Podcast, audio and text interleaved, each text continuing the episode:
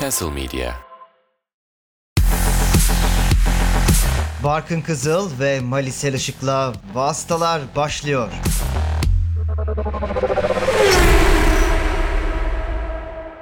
Kesa Medya'da Vasıtaların 96. bölümüne hoş geldiniz. Formula 1'de finali yaptık ve artık sezonun nasıl bittiğini her yönüyle biliyoruz ve şöyle bir hem Abu Dhabi'yi konuşacağız hem Verstappen'in kazandığı yarıştan çok daha fazlasına da uzanacağız. Sebastian Vettel'in vedası.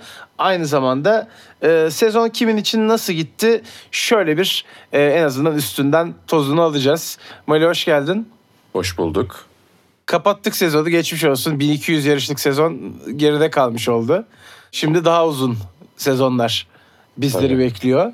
Final yarışında açıkçası beklenen bir takım soru işaretleri öyle çok da alevlenmeden yanıtlanmış oldu. Mesela Ferrari ve Mercedes arasındaki çekişme ya da Leclerc ile Perez arasındaki ikincilik mücadelesi aynı şekilde.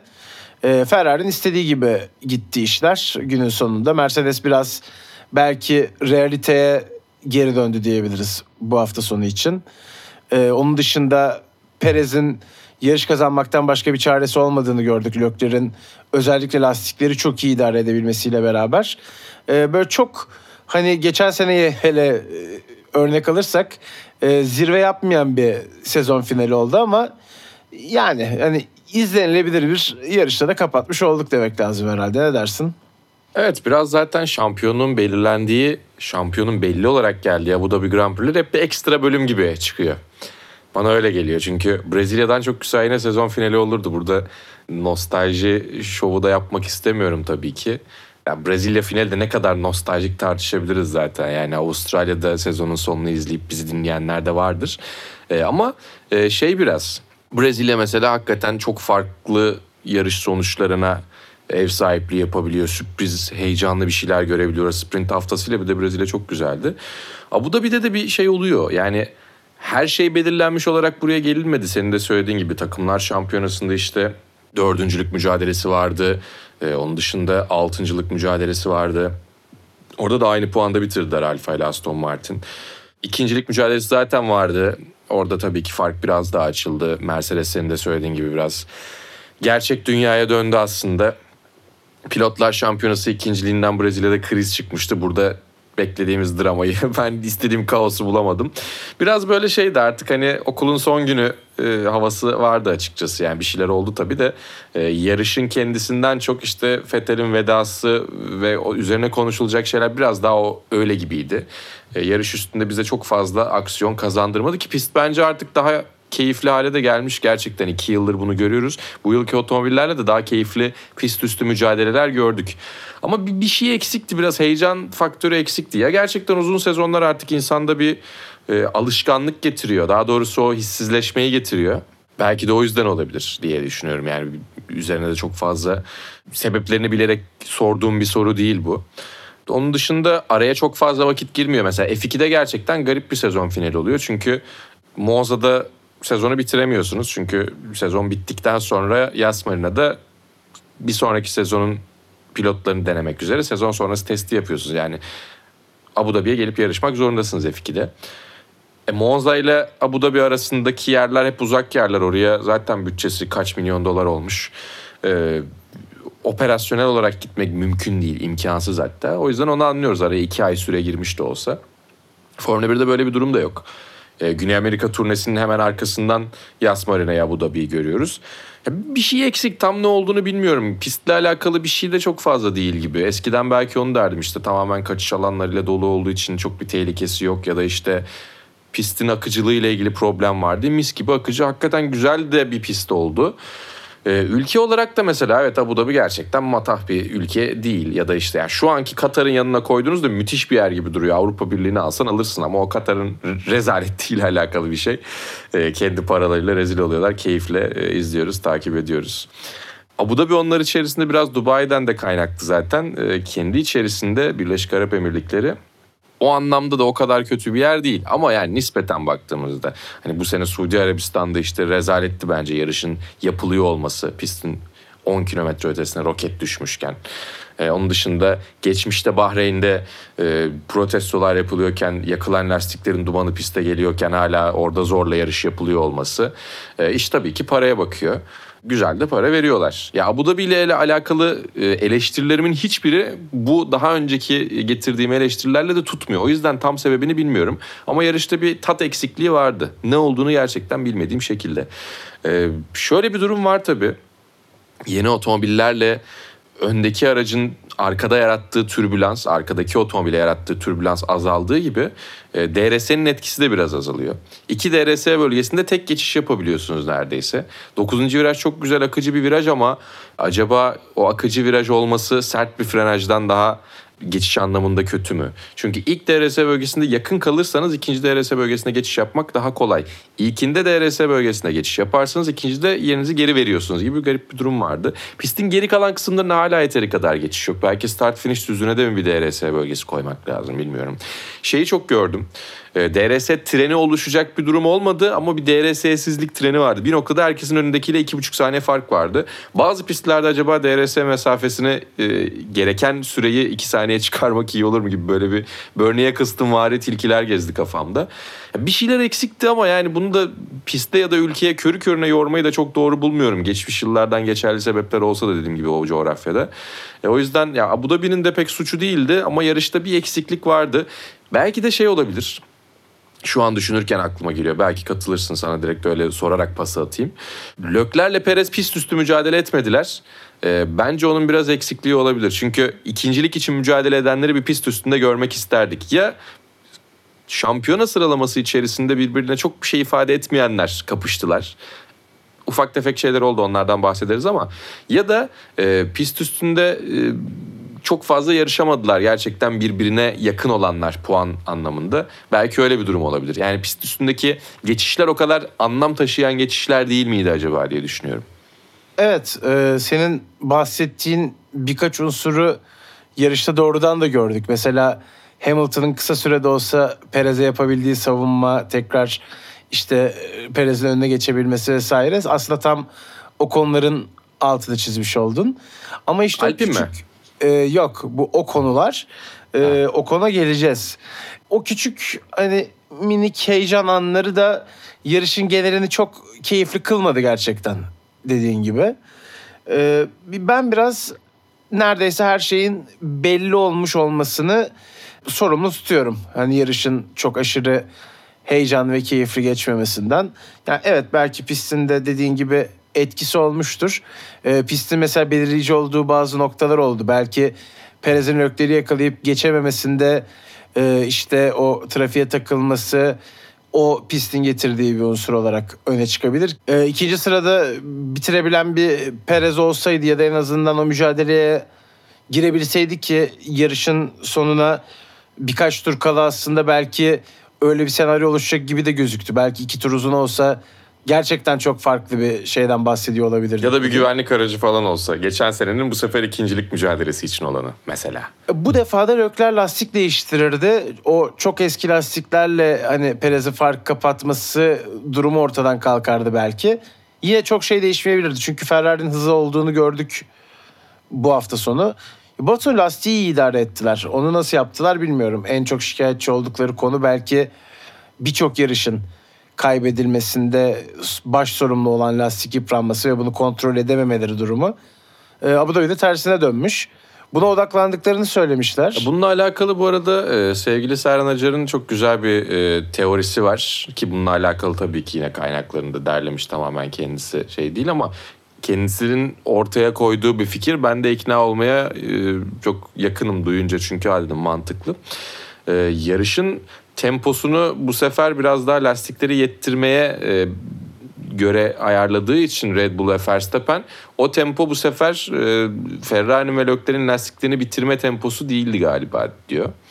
O da beni ikna etti. Yani yarışın potansiyel temposunu o kadar bu sefer zorlamadıkları için e, Ferrari e, ön lastiklerde daha rahat kalmış e, olabilir Evet, dedi. Max Benim de aklıma yattı. zaten. Yani Aha. oradan da O anlayabiliriz.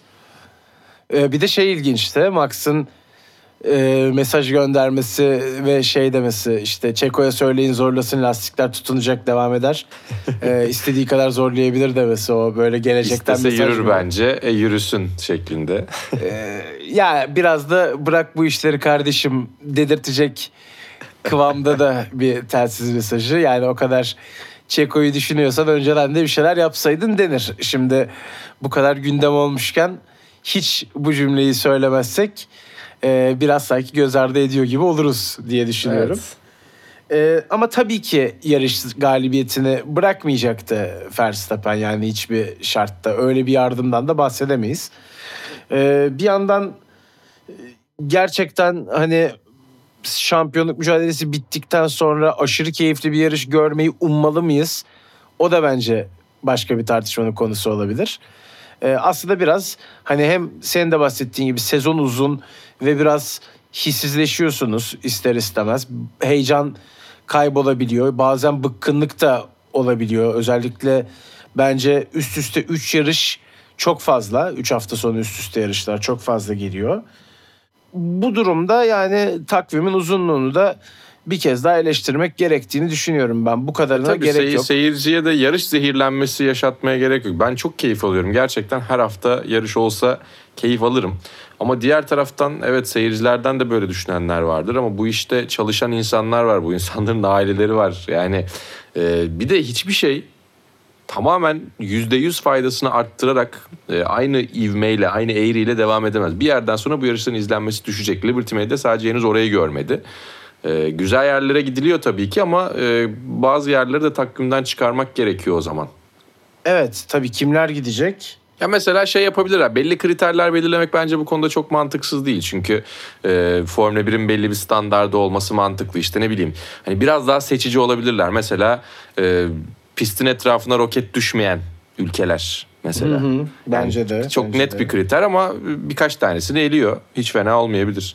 Onun dışında işte e, insan hakları ile alakalı geçtiğimiz 500-600 yılda önemli ilerlemeler kat etmiş ülkeler. Çünkü tamamen hiç kimsenin de geçmişini silemiyoruz ama en azından hani 2022'yi yakalamış e, modernitede olan ülkeler deyince de e, yaklaşık 16-17 yarışlık güzel böyle bir takvime oturuyoruz bence. İyi olur.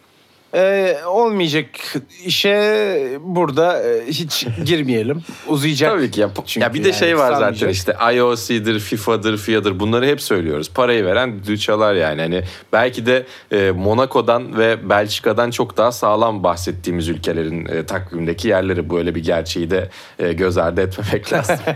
Monaco'yu düşüreceklerini sanmam ama Belçika e, yani böyle zaten Sallantıda. ucundan dönüyor evet birkaç e, zamandır. Maalesef e, biraz benim en sevdiğim pistlerden bir tanesinin gidip gitmeyeceği gerginliğini de yaşıyorum. Senin de aynı şekilde öyle tahmin ediyorum ki. E, yani bir takvim yazılsa Belçika'yı falan başa yazıp etrafına diğerlerini yazarım. Ama maalesef o tartışılıyor. Ee, bir yandan istersen yavaş yavaş 15 dakikaya da ulaşmak üzereyiz. Hiç e, takımlara girmedik. Takımları konuşmaya da başlayalım. Ee, Red Bull'un sezonuna söyleyecek çok bir şey yok. Ee, geldiler, gördüler ve yendiler. Üst üste ikinci şampiyonluk. Ee, bu kez takımlar şampiyonluğunu da almayı başardılar ki geçen sene bence e, Verstappen'e o kadar odaklanmışlardı ki takımlar şampiyonasının kaçması Red Bull'u çok da etkilememiş gibi gözükmüştü. Yani inanılmaz bir sevinç vardı. Ee, zaten hep pilotlar şampiyonası yarım adım ya da bir adım da olsa önde tutuluyor bana sorarsan. Bence Ee, şampiyon pilotu çıkarmak daha büyük bir başarı göstergesi olarak duruyor orada ki bence de öyle zaten. Ee, ama ne olursa olsun bu defa öyle bir çifte zafer almak şüphesiz çok tatmin etmiştir Red Bull'u. Perez ikinciliği kaçırmış kaçırmamış bu defa da o çok bir mevzu olmadı diye düşünüyorum Red Bull için. Ee, Supermax'a söyleyecek çok bir şey yok. Ee, yine insanüstü bir sezon. Bu çizgiyi üst üste iki yıl devam ettirmek de bence kolay bir iş değil. Ee, ve tabii ki kırılması da çok güçlü galibiyet rekorunu da eline geçirdi aslında. Ya yarış sonrası röportajında bir de şey dedi. Bu yıl çok iyi bir yıl geçirdik ama eksiklerimizi tamamlayıp önümüzdeki yıla daha motive gireceğiz dedi. Daha ne kadar motive gir- çatlayacak adam. ya bu evet gerçekten 15 tane kazanmışsın artık yeter. Ama gerçekten de 15 yarışı kazanacak pilotlar ya da daha fazlasını kazanacak pilotlar. Benzer seviyelerde yarış kazanmış pilotlar öyle kolay kolay doymadıkları için 31 hala yaşında da bırakabilirim için. diyor bir yandan. Yani o Evet, da kontratım enteresan. bittikten sonra belki bırakırım diyor. Ama yani yarışmayı bırakmaz. Gider bir yerlerde yarışır işte ne bileyim Le Mans yapar işte. Muhtemelen o şimdi şeyi de çok seviyor. GT yarışçılığını falan da çok seviyor. Bathurst'e gider işte e, Nürburgring'de yarışır. Öyle şeyler yapabilir. Sim Racing'den çünkü çok sevdiği e, aktiviteler onlar. Belki biraz e, Formula 1'den uzaklaşabilir. ama Yarışmayı çok uzun yıllar bırakacağını düşünmüyorum. Max Ulan bu adam nereden geldi diye çok büyük tatlar kaçar nereye giderse. ben onu söyleyeyim. Şey gibi değil mi yani halı sahaya milli oyuncu çağırmak gibi. evet evet şey. Ba- basketbola gerçekten profesyonel e, çağırmak gibi. Evet, Alonso'nun gidip e, VEC'teki takım arkadaşlarını da dahil etmek üzere herkesi darmadağın etmesinin de ötesi. Ki orada da olabilir. seviye çok yüksek olmasına rağmen Alonso gidince bambaşka bir seviyeye çıkıyor. Evet doğru söylüyorsun. Ya Max Verstappen'e dönersek e, ya bir sezon içerisinde bu kadar net bir şekilde geri dönüş ve üzerine e, çok ciddi bir fark koyarak da şampiyon oluyor olması gerçekten çok ilginç. Mental anlamda çok sağlam. Ama hala aklı eminim ki işte Singapur'da sıralama turlarında e, yakıt yükünü doğru düzgün ayarlayamamaları falan gibi. 3-4 tane burayı da kazanabilir diye kesin aklına kazıdı ve yani önümüzdeki yıl daha motive olacağız. Hatalarımızı kapatacağız dediği şeyler çok net bir şekilde. Hani Jenson Button say deseydi dördünü birden böyle arka arkaya burada bunu yaptık burada bunu yaptık diye sayabilirdi. Katılıyorum. E, o çok ilginç bir mentalite.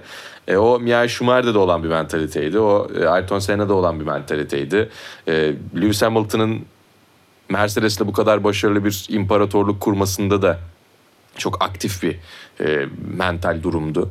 E, bir e, psikolojik e, yapı öyle oturttuğunuz zaman beklentinizi hep yukarıya koyuyorsunuz. O yüzden de buradan da Ferrari'ye bağlayalım. E, ikinciliğe sevinen ve ya tamam biz zaten e, beklentilerimizi bu şekilde karşıladık size söylediğimiz şeyler bunlardı diyen Mercedes, e, Ferrari e, çok gerilerde ve sezonu da bence çok gerilerde başlayıp sezonu aşağı yukarı aynı seviyelerde noktalamayı beklerken yine kötü bir yarışla bitiren Mercedes'ten daha az bence Red Bull'u korkutmalı Ferrari. Evet çünkü Ferrari'nin e, yani takım aklı, takım beyni olan Binotto ki birçok departmanın aslında dönüp dolaşıp ona hesap verdiği bir gerçek. Yani o hiyerarşi sıralamasının tepesinde bulunan kişi biz mücadeleci olmayı hedeflemiştik ve hedefimizi gerçekleştirdik. Bu sene şampiyonluktan bahsetmedik e, diyorsa sezon bittiğinde ki doğru söylüyor bir de işin kötüsü.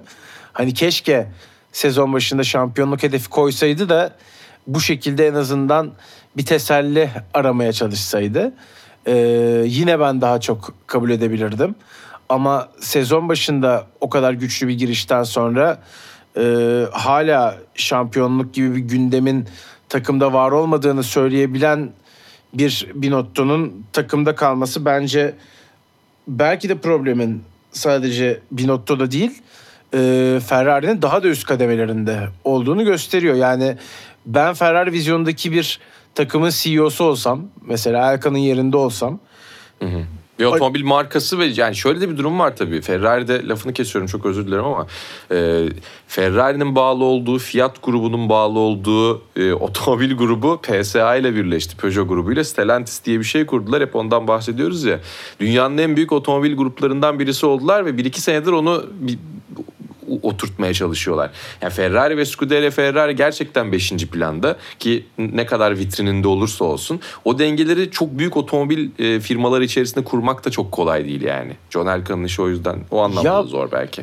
zor ya da değil ya aslında kimse de ona gelip bu takımı çekip çevir düzenle demiyor ama e, ya böylesine bir vizyon koyan birisiyle devam etme kararı ben anlayamadığım bir karar olarak e, duruyor orada. Yani hani söyleyecek kelime de bulamıyorum açıkçası. Bir Ee, takım değişiklikler de ufukta gibi sanki. Evet geliyor gibi gözüküyor. Ya her şeye geçtim Ferrari marka olarak da hani yani sadece Formula 1 için demiyorum ya da yarış dünyası için demiyorum. Marka olarak da dünyanın en iyi otomobilini, dünyanın en istenecek otomobilini, en e, nasıl söyleyeyim tutkuyla yapılmış, e, gördüğünüz zaman bir daha bakmak isteyeceğiniz otomobilini üretme vizyonuyla devam eden bir markadır diye biliyorum. Yanlış mı biliyorum acaba? Yoksa Binotto mu yanlış biliyor? Yani Evet öyle. bu zirveyi hedeflemek genlerinde olan markanın e, başındaki üst akıl az önce de söylediğim gibi eğer buna razı oluyorsa hani bir büyük hedef şampiyonluk bir en azından tolere edilebilir hedef olarak ikinciliği koymak da kabul edilebilir. Bunu bile yapmıyorsa o ikinci hedefi ana hedef olarak gösteriyorsa bence burada yanlışlar var. Yani ya biz yanlış bir beklentideyiz ki zaten aslında şampiyonluklara ve gelen e, şampiyonlukların geldiği yıllara bakarsak evet Ferrari'nin büyük boşlukları var. Çok domine ettiğini söylemek kolay değil. E, ama ne olursa olsun o bayrağın ben hep yukarıya dikilmeye çalışılmasından yanayım. Ben hedefin en tepeye konulması gerektiğinden yanayım. Artık biraz da bardağın taştığını düşünüyorum. Yani ya da diyeceğiz ki evet Ferrari ikincilik, üçüncülük için kapışan bir markadır. Ee, onları Formula 1'in olmazsa olmazı olarak görmeye eskisi kadar da gerek yoktur diyeceğiz öyle devam edeceğiz. Ama bu bana makul gelmiyor açıkçası. Sen ne düşünüyorsun? Evet Ferrari'ye de yakışmıyor. Yani e, Ferrari winner bir marka mıdır, kazanan bir marka mıdır ya da takım olarak daha doğrusu böyle bir noktada mıdır artık tartışmamız gereken bir noktada olduğumuzu sezon içerisinde de konuştuk. Çünkü gerçekten e, Michael Schumacher'in, Jean Todt'un, Ross Brown'un, Rory Byrne'ın olduğu kısmı çıkartırsanız 1980'lerin başından beri aslında bu takımın neredeyse gün yüzü görmediğini görüyorsunuz. Bir de işte 2007'deki Kimi Raikkonen şampiyonluğu var ama o da yine Can Toto dönemine denk geliyor. Onu da oradan çıkartmış oluyoruz. Yani o yüzden e, Ferrari'yi Williams gibi mi değerlendirmek gerekiyor? McLaren gibi mi değerlendirmek gerekiyor? Başka kendi kulvarında ama işte yani e, son zamanlarda şampiyon olmamış bir Liverpool gibi mi düşünmek Ya gerekiyor? Geçmiş Ferrari olma gitmek gerekiyor? kimliğini kaybederse geriye çok Evet. da bir şey kalmıyor bence. Yani McLaren ve Williams gibi değerlendireceksek zaten geçmiş olsun hani o müthiş özelliği o tekliği, unikliği yani kaybolmuş oluyor bence markanın. Buraya düşünmemek şey de var. lazım diye düşünüyorum. E, Evet bir de yani Ferrari tamam evet işleri herkesin yaptığı gibi yapmak zorunda değil ya da işleri belki de inatla kendisi kendi yollarını çizerek işleri ya- yapıyor yapıyorlar. Bu tamam bunu alıp bir kenara koyuyoruz ama bu herkes bir yöne giderken tam tersine gitmek olmamalı. Bir de Formula 1'de artık o kadar fazla farklı yaklaşım, farklı tarzda göremiyoruz ki otomobil anlamında bakıldığında da bence bu yıl çok iyi bir otomobil yapmışken devamını yakalayamamaları, tamamını erdirememeleri bence çok büyük bir problem. Evet. E, strateji ekibinde çok büyük değişiklikler lazım ki yani herkes gitti. Ferrari'de herkes gitti. Iñaki Rueda hala e, Ferrari'nin strateji departmanının başında yer alabiliyor. O benim kafamın çok almadığı bir şey ki herkesin söylediği şeyler. İtalyan da değil. Nedense. Hani bir de öyle bir savunma Değil, var ya şey İtalyanlar de yok, kullanıyor bilmiyorum. diye. Evet öyle de bir durum yok. E, Frederick Vasseur'un gelebileceği söyleniyor ama Binotto'nun gitmesi demek olmayabilir bu. E, daha farklı işte işin e, takım patronluğu kısmında, işin politik kısmında Frederick Vasseur'u görebiliriz. E, Mattia Binotto işin teknik kısmının başında kalabilir. Daha önceki görevine benzer bir şekilde. Öyle bir başarı da elde edilebilir ama stratejide her seferinde batıracaklarsa otomobilleri değişseler bile Red Bull'la yine şampiyon olamazlardı. Ve bu e, bence Red Bull karşısında Ferrari'yi çok daha e, tahmin edilebilir ve çok daha istenen bir rakip yapıyor. E, Mercedes'in toparlanmasını daha az isterler diye o yüzden söylüyorum. Evet yani bir de Mercedes'i de ters ayakta net bir şekilde yakaladıkları bir sezon oldu. Yani Mercedes o potadan düşmüş biçimde geçirdi sezonu. Çok kötü başladılar. Yani Q1'de elendikleri oldu Cidde'de. Düşün o kadar kötülerdi. Buna rağmen Red Bull'dan da hızlı başlamalarına karşın e, yine olmadı. Olunması için de çok aşırı bir hedef yoktu zaten. Yani bir noktada Son 10 yarışta Ferrari'nin galibiyeti yoktu. Mercedes yarış kazandı işte ben sana söyleyeyim. Evet, Sezonun aynen sonu öyle kim yani. daha iyi dersen çok da bir şey yok. Mercedes daha iyiydi. Daha ne ekleyebiliriz ki bunun üstüne? Ee, Böyle bir ortamda e, tabii Sherlock'lere yazık oluyor mu? Olmuyor mu? Lökler'in kendi anlayışı içinde de bazı problemler var mı? Ya da şu ana kadar gösterdiklerinde onu şampiyonluğa taşıyacak yönlerde bazı eksikler var mı? O da tartışılabilir. Ee, ama Ferrari'nin bu ortamı da Lökler'in açıkçası bence kafa yapısını bir tık daha yukarıya taşıyıp artık o hani en zirve noktaya taşıyıp tamamen şampiyonluğa odaklanmasının önüne geçiyor. Yani tam kendini bulacak derken mesela e, bir anda otomobilde hata bulabiliyor. Bir anda pit ekibinde bir hata gelebiliyor. Bir anda stratejide hata gelebiliyor. E, çok da kolay olmasa gerek bu kadar fazla değişken hata ortamının e, olduğu bir yarış koşma yani yarışlarda hiç kafasının rahat olabildiğini de ben zannetmiyorum açıkçası. Şimdi nereden patlayacağız diye düşünüyordur illaki. Olabilir ki. Leclerc toksik bir ilişkide mi ya? Bilmiyorum yani çok sevdiğim Her an kesim- mesaj geldiğinde e, şey alnından terler akacakmış gibi böyle bir şey. Yani Ayrılması mı gerekiyor acaba ya? Leclerc'e bunu mu söylememiz a- gerekiyor? ayrılması gereken lökler değil bence. Neyse. Doğru. Bunlardan çok bahsettik sezonun içinde. Evet, evet. Yine konuşuruz. Ee, Mercedes'e de şöyle bir bakalım. Ee, George Russell için herhalde muhteşem bir sezon oldu diyebiliriz mevcut şartlarda. Daha iyisi olmazdı bence ya. Ee, elbette buraya gelirken bence 5-6 yarış kazanırım. Belki işte şampiyonluk için oynarım diye düşünüyordur. Niye Hayır, bu otomobile çünkü? daha iyisi olmazdı ama bence. Çok iyi sezon. Evet otomobili bulduktan sonra, otomobili anladıktan sonra e, o da hani şöyle bir dönüp baktığında kendisi de herhalde bundan daha iyisi olmazdı diyecektir. Lewis Hamilton'ı mağlup etmeyi başardı. Yarışını Pol aldı, kazandı. galibiyet aldı. Pol pozisyonunu aldı aynen. Ee, yani ve hiç sırıtmadı gerçekten. Hani sanki hep bu seviyedeymiş gibi. Uzun süredir Mercedes koltuğundaymış gibi de sürdü bence. Ee, tek tük tabii kötü performans verdiği yarışlar oldu. Olmadı değil. Herkesin oldu zaten. Max'ın bile oldu. Çok az da olsa. Ee, daha iyisini herhalde bekleyemezdi Mercedes'teki ilk yılından. Öte yandan Hamilton yani muhtemelen bir 3 yaş yaşlandı bu sene. Evet. Ee, hiç hatırlamak istemeyeceği bir sezonu da geride bırakıyor. Evet yani yine bence kendi standartlarına göre düşüktü e, performansı o anlamda ya da elde ettiği sonuçlar. Ama Hamilton'da kötü bir sezon geçirdi ya da formsuzdu ya da işte ya Hamilton'da biraz gerileme var diyemiyorum. Otomobille çok alakalı bir durumdu bu. O yüzden yani Russell'ın daha iyi bir sezon geçirdiğini puan anlamında söyleyebiliyoruz. Ama Hamilton sıralama turlarında üstünü kurmayı başardı. E, Mercedes'in geleceği ve Mercedes'in geçmişi e, aynı zamanda tabii ki ikisi de Mercedes'in şimdisi. Ee, geçmiş zaman ve gelecek zaman kiplerini de böyle bir arada eritmiş oldum. Ee, ufak bir e, şey yaptık. Küçükte bir haiku yazdın. Gibi evet gerçekten öyle oldu. Hece sayısı tuttu mu bilmiyorum ama yani bence denk bir performans sergiledikleri yarışlar da vardı. Strateji konusunda George Russell'ın sürekli bir şeyler denemeye hevesli olmasını sezon boyunca gördük ve çoğu zaman işine yaradı. Ben onu çok beğendim. En öne çıkan özelliği oydu bence. Hamilton yine her zaman Hamilton'dı altında iyi bir otomobil olduğunda güvenebileceği bir otomobil olduğunda bu arada altında iyi bir otomobil olduğunda deyince zan altında bırakmış gibi oluyoruz. Kötü otomobile bir şey yapamıyor gibi. Tahmin edilebilir bir otomobil olduğunda, güvenebildiği bir otomobil olduğunda yine çok güzel çıktı. Savaşını yaptı. Galibiyet mücadelesi verdi. O yarışları belki kazanabilirdi de. E, o yüzden ben Mercedes'in otomobil olarak performansını yetersiz tabii ki buluyorum. Sezona o kadar korkunç başlıyor olmaları, konsepti bu kadar ters yerinden yakalıyor olmaları bence onlar için de sürprizdi ve çok yakışmadı.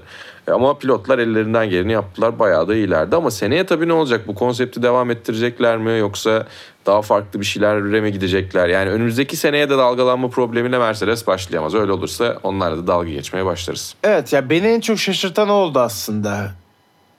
Yani sezon başındaki o rezalet görüntüden burada neredeyse ikinciliği alacak kadar sezon sonunda hızlanabilmiş olmalarından çok sezonun son yarışında da sezon ilk yarışındaki problemi yaşamaya devam etmeleri beni şaşırttı. E, Mercedes'ten pek beklemiyorsunuz bunu.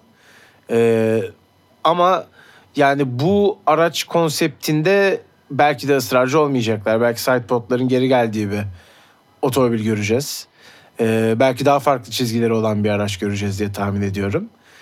Ama bir şekilde oradan çıkacaklardır. Yani bu adamlar e, DAS diye bir şey icat ettiğine göre e, herhalde bir sezon arasında bu problemi çözecektir diye tahmin etmekte zor değil. Belki üçüncülük iyi bile geldi. Daha fazla rüzgar tüneli kullanacaklar mesela ikinciliğe göre. E, bütçeyi de çok dert etmeyebilirler biliyorsun. Bütçe krizinde Aa, aşılıyormuş bu diye bir e, mesaj alındı ne olursa olsun. E, bir şekilde bu işi halleder diye tahmin ediyorum Mercedes. Ekleyeceğim bir şey var mı? Devam edelim yoksa. Edelim. Ee, istersen bu sezonun final sıralamasıyla gidelim. O yüzden Alpine geçelim. Tamam. Önümüzdeki sezon Gazli Ocon ikilisi olacak Alpine'de. Sezonun çalkantılı takımı da diyebiliriz. Özellikle Evet Alonso'nun. yani hem geçmiş bir şampiyonu hem de geleceğin şampiyonunu aynı koltuk için e, birkaç gün içerisinde kaybetmeyi başarmak Otmar Safnauer'ın, Laurent Rossi'nin hepsinin başarısıdır bence. E, rezalet bir takım yönetimiydi. E, iki tarafı da küstürmeyi başarmışlar. Bir de ellerindeki e, anlaşmanın geçersiz olduğunu anlayamayacak kadar da e, saftirik e, legal e, takıma sahiplermiş. Avukat ekibine sahiplermiş. Evet yani Oscar bir de pilotlarının nerede olduğunu bilmemeleri, Alonso'nun tamamen bu olayın yani direksiyonunda olup dalga geçer gibi kendi kartik pistinden attığı story işte Kaostan inanılmaz beslendi o, ya. o, müthişti. o, o hafta inanılmazdı ya. o hafta çok enteresan bir haftaydı gerçekten. Hani çok iyi bir yere gidiyor mu tartışılır Fernando Alonso. Ama giderek Alp'in bir veda hediyesi de yaptı ona. Yine bitiremedi yarışı.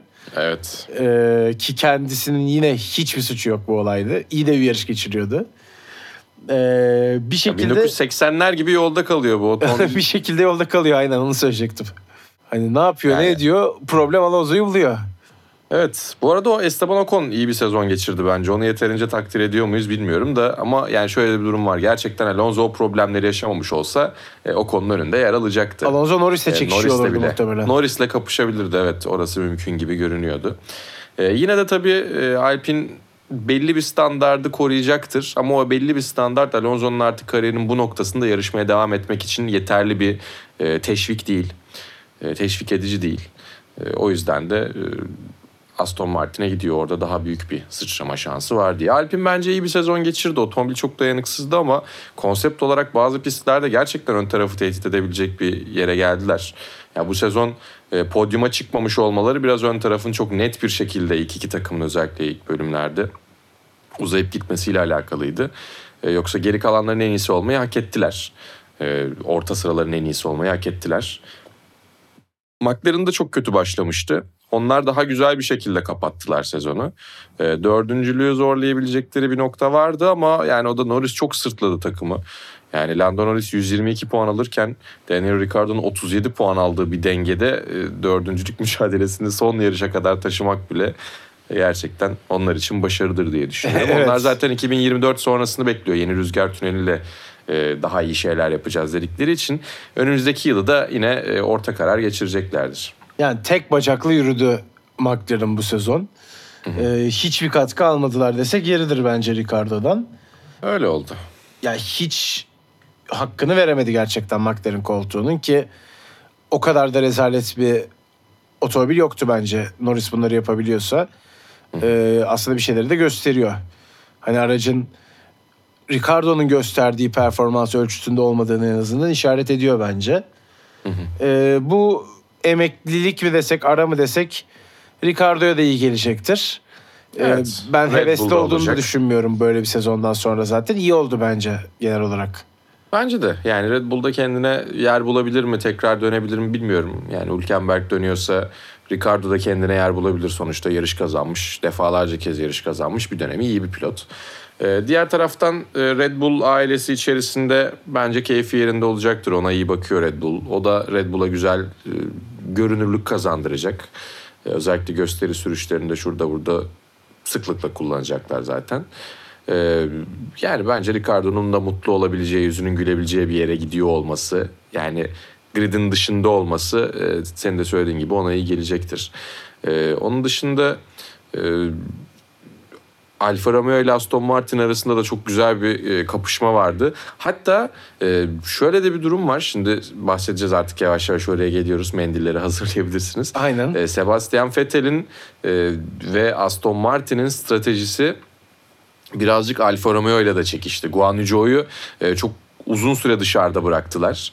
E, o zaten Vettel'e yapılan kötü stratejiyi biraz daha kötü hale getirdi. Kendi yarışlarını e, Aston Martin daha iyi bir yere gidebilir bizden diyerek feda etmişler ve aynı puanda bitirdiler.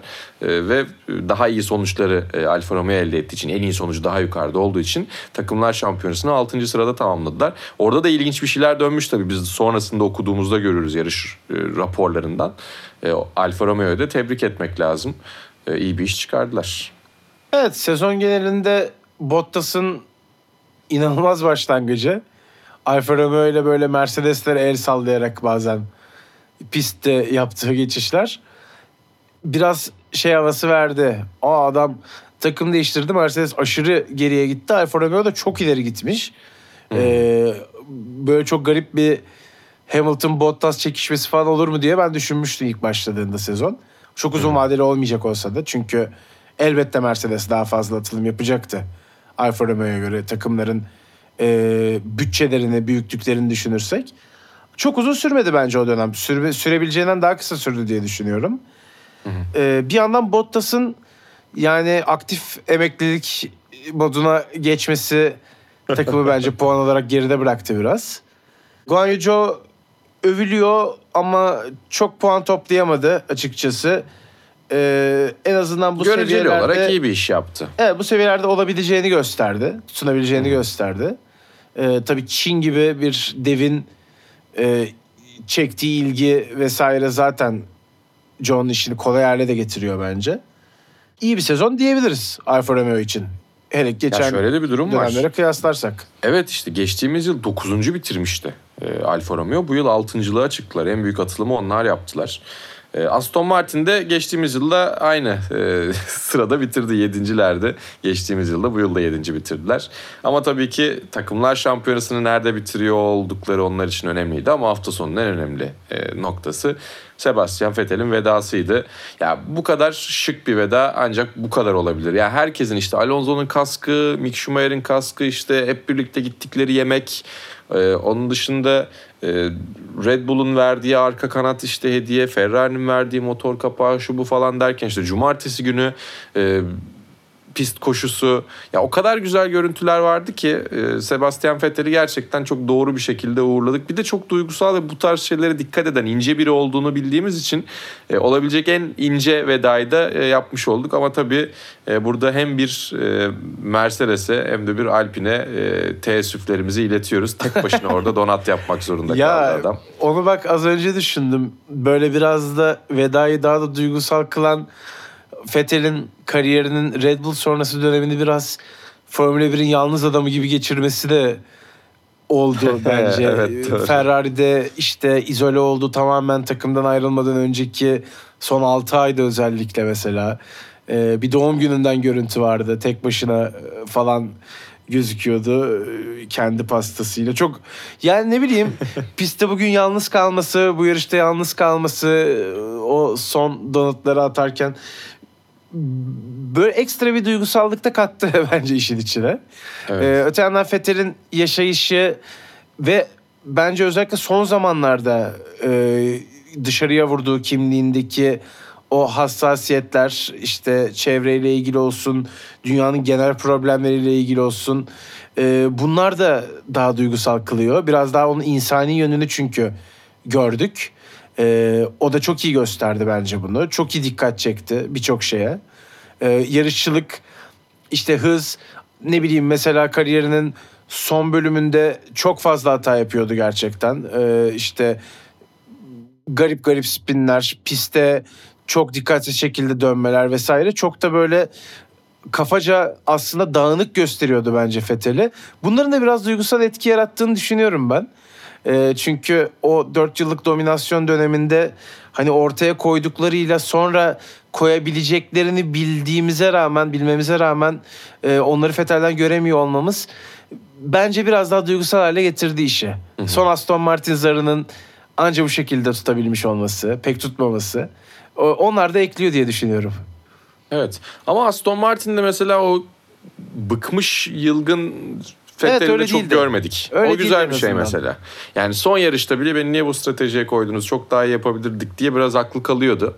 Ee, yani Vettel'i zaten yıllar boyunca artık onu diyebilirim dördüncü sezonumuzun sonuna gelirken e, bazen olumlu bazen olumsuz şekilde anlattık ama tamamen pist üstü performansları üzerinden bunu söylüyorum. Pist dışında da ne kadar özel bir e, insan olduğunu hep birlikte burada oturduk, konuştuk, e, üzerine düşündük, bir şeyler söyledik, izledik. İzlemeye de devam edeceğiz mutlaka. Yaptığı şeylerden bizi haberdar edecektir. Instagram'da canlı yayın açmayı falan da öğrenmiş. bir öğrenme süreci oluyor tabii yıllarca uzak kaldıktan sonra. Yok mudur bir Ya o yüzden burner account'u Kevin Durant tadında? yoktur herhalde ya. Böyle Formula 1 hesabının altına girip Fetel de bugün iyiydi. Keşke olsa ya güzel olabilirdi.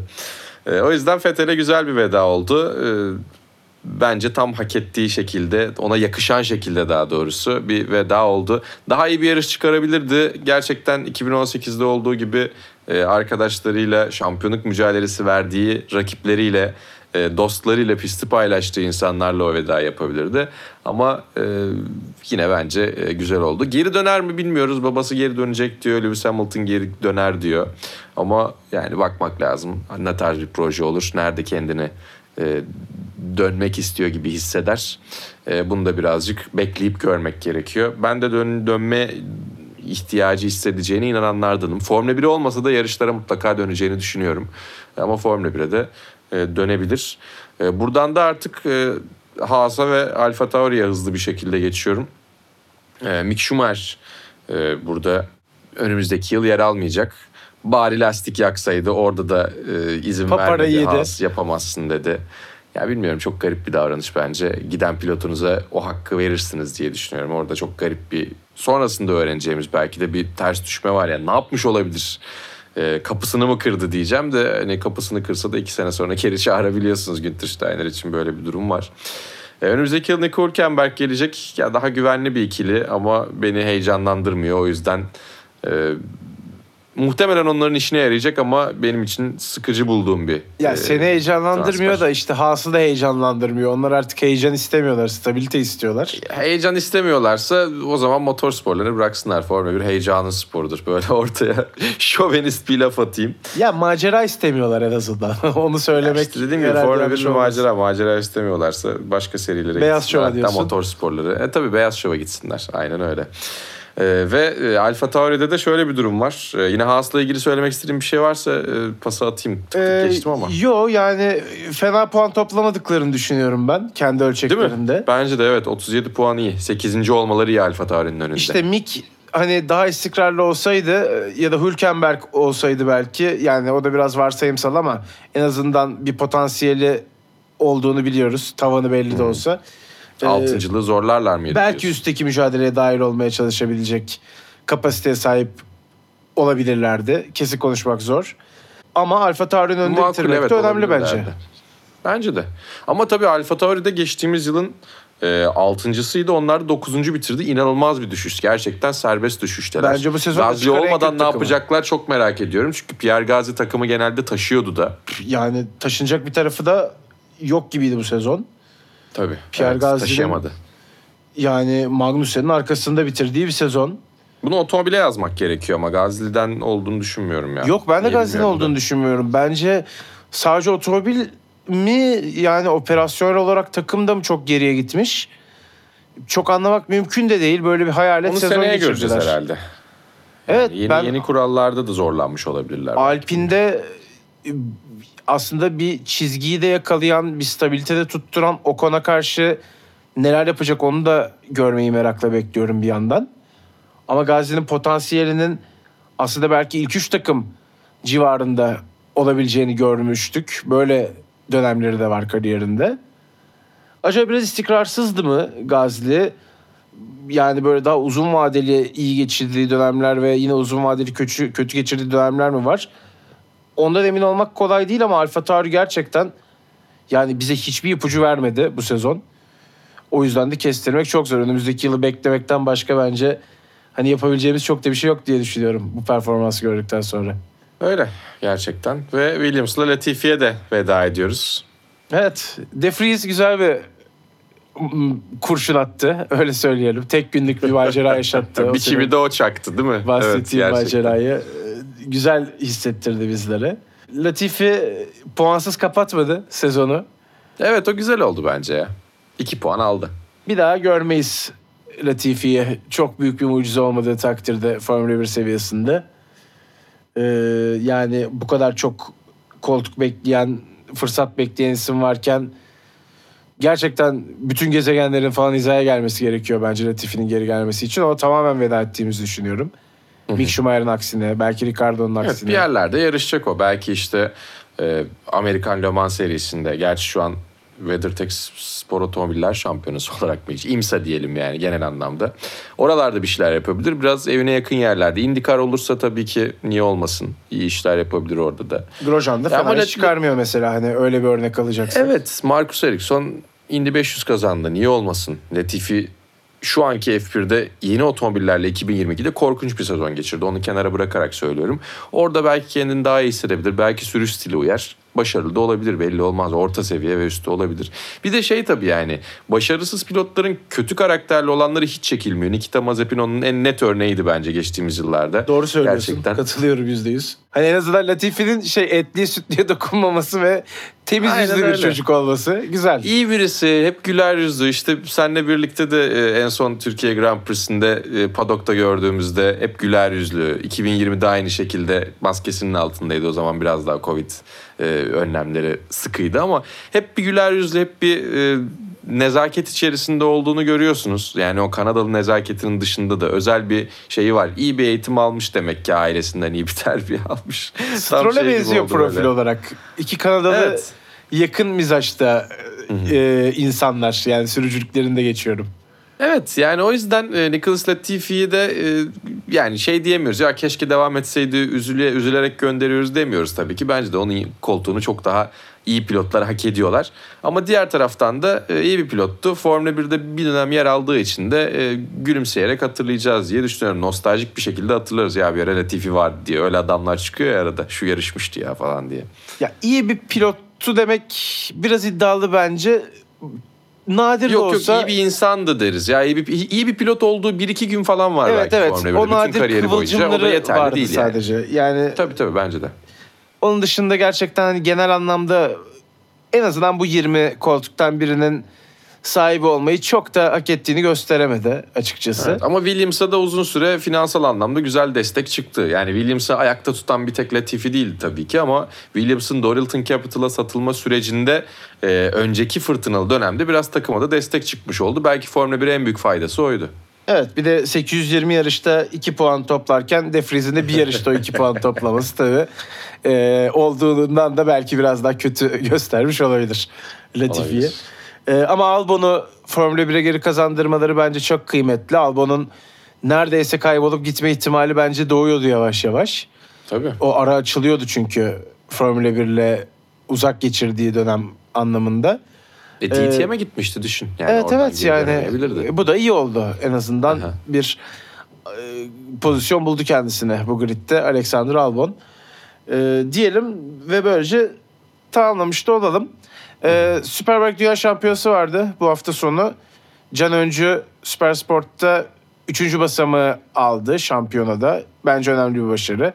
Çok Ee, dünya üçüncüsü oldu ya daha ne olsun. Yani ilk ikilinin de hakikaten çok özel performansları vardı. Bir de geri kalanların en iyisi pozisyonunda çok iddialı bir noktada bitirdi aslına bakarsanız. Yani evet yarış kazanmak için çok çabaladı. Özellikle e, yaz kampında diyeyim yani yaz arasında bir kampa girmişti. Kenan Sofoğlu'nun da orada bayağı bir herhalde üstünde etkisi olmuş. Tabii hep canım, bundan bahsetti. Onlar hep beraber antrenman yapıyorlar. Bayağı da faydası oluyor. Hepsi Dövünüyordu. Yani üçüncü oluyor, dövünüyor. Hani Evet. böyle şey röportajda yüzü gülmüyor. Hani kazanmak istiyorum ben diyordu. Bir türlü kazanamadı. Ee, önümüzdeki Seneye yıl çok iyi bir artık- sene olacak bence Can için. Evet ben de öyle düşünüyorum. Bu motivasyonu korursa özellikle bu hırs seviyesini korursa e, hazır Egerter Baldasar ikilisi de gitmişken biraz meydanı da kendisine e, daha rahat bir şekilde sağlanmış biçimde bulacak. Umarız bir şampiyonluk alır. E, orada daha da bol konuşma şansı buluruz onu. E, Toprak Razgatlıoğlu da Superbike Dünya Şampiyonası'nda dünya ikincisi oldu. Ünvanını koruyamadı ama ünvanını kaptırdığı Alvaro Bautista da hakikaten bu şampiyonluğu takımıyla beraber, Ducati ile beraber acayip hak ettiği bir sezon geçirdi. Yani Hem motosiklet olarak en hızlı onlardı. Çok acayip stratejik kararlar verdiler bazen. Ne kumar oynasalar tuttu bu sezon. Son hafta sonunda da Evet, garip doğru. şeyler yaptılar. O da tuttu. Son hafta Bautista sonu da zaten hiç.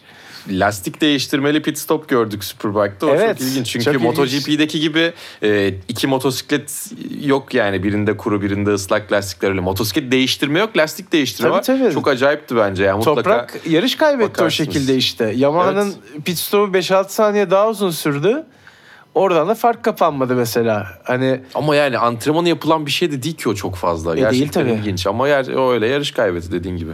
Güzel değişik bir hafta sonuydu. belki Üç orada yarışında mesela ikisinde podyuma çıktı Toprak. Kawasaki'nin o 6 yıllık Ray dominasyonu sürecinde elde etmiş olduğu kolektif tecrübe birikim belki de 6 saniyelik fark olarak bile dönmüş olabilir. Yani Yamaha Evet. sallantıda bir sezon geçirdi aslında. Çok başarılı ve çok iyi motosiklet veremediler toprağa bence genel olarak da. Evet Ee, bence de Yamaha'nın biraz eksiği vardı o konuda. seneye daha daha iyi, daha toparlamış bir halde olacaklarını umabiliriz. Seneye de acayip bir çekişme olacak. 3 şampiyon, 3 farklı markayla. Ee, bakalım neler izletecekler bizlere. Ee, biz de böylece bölümümüzün de sonuna geliyoruz. Ee, sezonu bitirmeden bir bölüm daha yapma ihtimalimiz var. Öyle söyleyelim. Ee, göreceğiz. Takipte kalmanızı öneriyoruz diyerek vedamızı gerçekleştirelim. Bir sonraki bölüm ne zaman olursa o bölümde tekrar görüşünceye dek hoşçakalın. Hoşçakalın.